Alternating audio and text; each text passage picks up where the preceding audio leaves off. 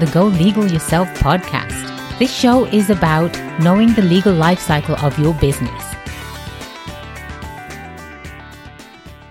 Welcome to the Go Legal Yourself podcast, episode twenty, title, How Should I Avoid Problems with Employees? I'm your host, Attorney Kelly Bagler, the Queen of Business Law. You can interact with us on social media at Go Legal Yourself and do find us on the web at go legal yourself dot com. In fact, please do download our app, go to your app stores, search for Go Legal Yourself and download it directly from there. As I mentioned in my previous episodes, for the next ten episodes, I will be doing a series on legal issues facing entrepreneurs. So for today, the third issue of legal issues facing entrepreneurs is how do I avoid legal problems with employees? This is a big one. Your company definitely relies on other people helping you. If you could multiply yourselves ten times and be the same person doing different jobs, that would be fantastic, but you can't do that. So you, your company's success really depends on hiring the right person to help you succeed in your business.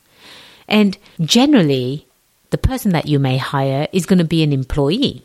So you need to, as the employer, as the business owner, at least know the basics on how to avoid the legal problems that you may encounter with employees. So generally, every company should limit their liability as much as possible before taking on any new employees.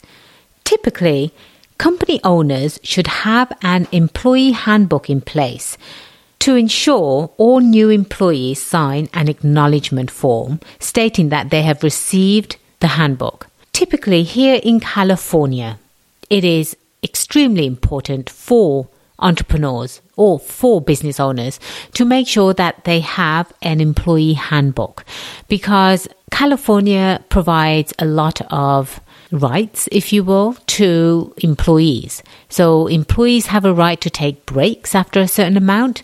They have a right to have an uninterrupted lunch break. They have a right to take personal leave. So there are so many laws here that govern the rights of employees. The employer needs to make sure that those rights are covered in an employee handbook. And that employee handbook is actually given to the employee. Have them read the handbook and then ha- have them sign an acknowledgement form saying that, yes, they have received that handbook. The handbook should address everything from the company's sexual harassment policy to the office dress code. As an office that's dealing with clients that come into your office on a daily basis, you don't want people, you, you certainly don't want your employees to look like they've just rolled out of bed and, and they haven't made an effort to uh, take a shower, brush their hair, look presentable. So if you are concerned about the image of your business, you certainly do want to address the dress code in your employee handbook. The other items that the company definitely should have to, again, avoid legal problems with employees is an employee application. I cannot stress enough how important it is for a potential employee to fill out an employee application. That way, if for some reason it doesn't work out because the employee cannot do the job you hired them for, you can have a look at the application and see whether they said they were able to do that job or not. That is going to be the one tool that's going to help you from at least being sued because you wrongfully terminated an employee. That's a crucial piece of document that you must have as an employer, is the employee application. The other crucial document that you must have too, in addition to the employee handbook, is an employee agreement. These agreements can be as simple as one page, or they can be as elaborate as several pages, but you must have an employee agreement. Having an employee agreement in place, you are basically saying that you as the employer and them as the employee are both on the same page, and this is what you expect them to do and this is what they expect you to do as the employer.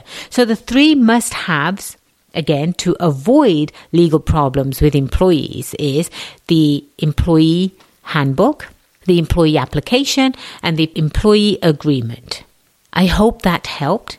And I hope that has given you some reason for you to go back and take a look at some of your employment documents that you may have in place. And if you don't have these in place, now would be a fantastic time to do that. Again, we're here to help you succeed in your business.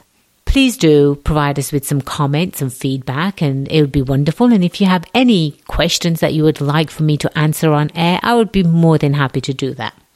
But do remember, the only way you become successful is if you go legal yourself today. I am attorney Kelly Bagler, the Queen of Business Law, and it has been a pleasure being your host today. Until next time, cheers to your success.